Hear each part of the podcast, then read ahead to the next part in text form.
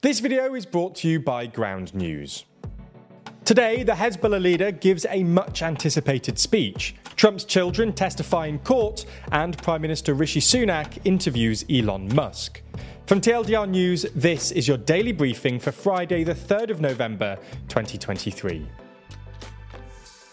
On Friday at 1pm UK time, Hezbollah leader Hassan Nasrallah gave a much anticipated speech in southern Lebanon. This is the first time that Nasrallah has spoken publicly since the Hamas attacks on October the 7th. It was preceded by a series of well publicised teaser trailers.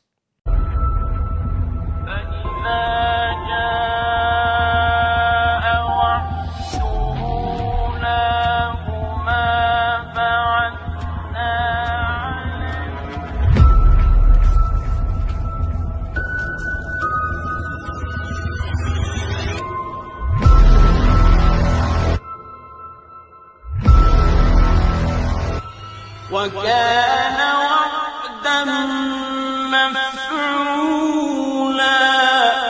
This speech is hugely important as Hezbollah are closely allied with Hamas and are committed to the destruction of Israel.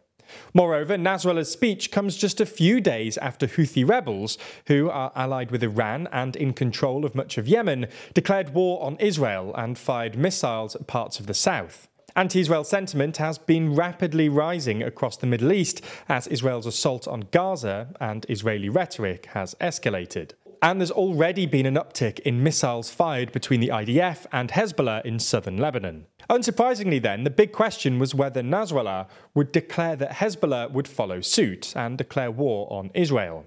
Nasrallah started his speech by paying his respects to those that have died fighting for Lebanon and for Hezbollah. He went on to thank the pro Palestine protests around the world.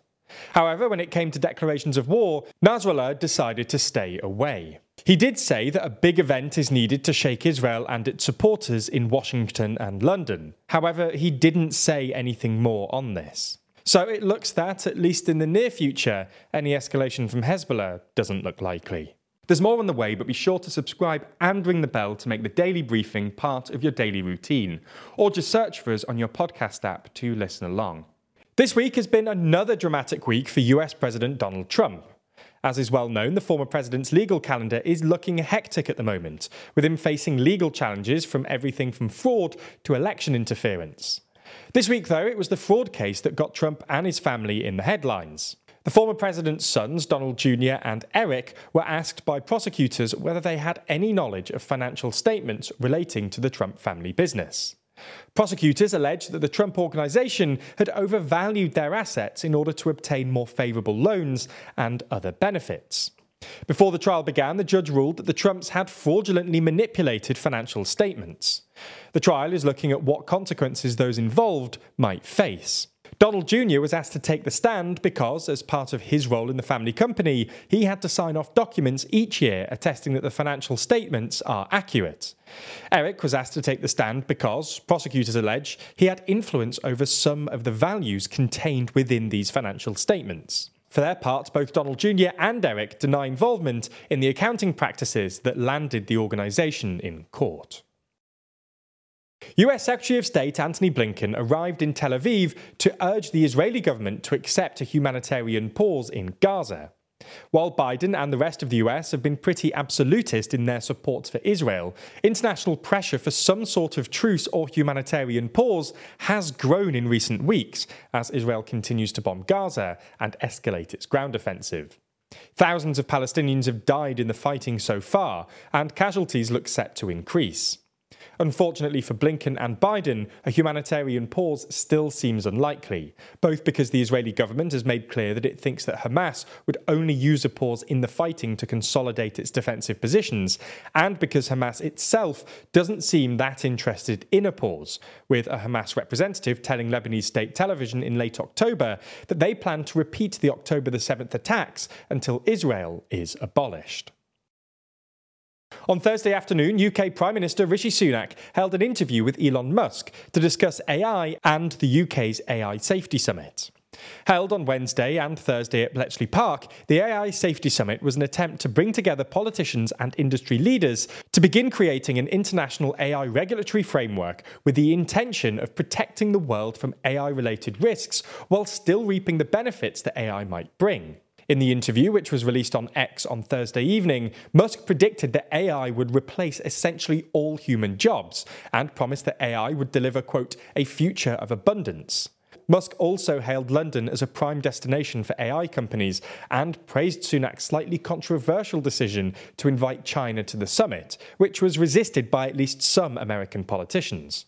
While some commentators didn't approve of Sunak's decision to associate himself with Musk, and it was slightly odd to see the UK Prime Minister interviewing a businessman rather than the other way round, the summit itself was widely hailed as a success, with the UK, US, EU, and China all signing the so called Bletchley Declaration, acknowledging the potentially catastrophic risk of AI and committing to ensure AI develops in a safe and responsible way. Storm Ciarán has swept across Europe this week, with it hitting some countries harder than others. For Italy, the rain produced floods that swept across Tuscany.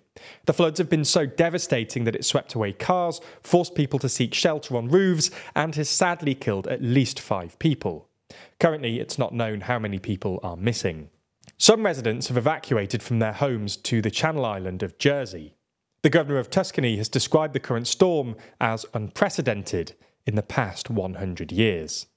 In the final uplifting story today, we discuss coral reefs.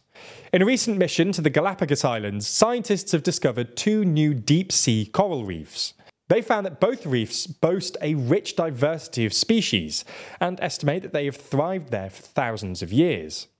Speaking about the find, Stuart Banks, a senior marine scientist at the Charles Darwin Foundation, said The Galapagos Marine Reserve is an area of outstanding biological significance.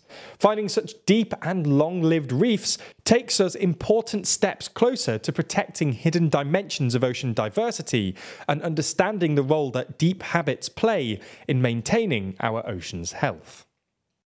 This is all possible thanks to our sponsor, Ground News, a website and app designed to help you take the power of the media into your own hands. Here's how it works. Every day, Ground News ingests over 50,000 articles from all over the world. They then organise these articles by story. For each and every story, you can see the number of reporting sources, where these sources lean on the political spectrum at an individual level and group level, compare the headlines of each source, and read each article all without ever leaving the app. But my favourite part has to be their new comparison feature, which highlights specific differences in left leaning and right leaning reporting. Ground News is such a useful tool for our current media landscape, and I think an app like this will only become more essential as the media landscape continues to evolve. Our team at TLDR likes Ground News so much that we've decided to offer 30% off the Ground News Vantage plan to all our viewers. That's under $6 a month for unlimited access to every incredible Ground News feature. This offer is only available here, so make sure you go to ground.news forward slash TLDR or click the link in the description to get started and support an independent news platform working to make the media landscape more transparent.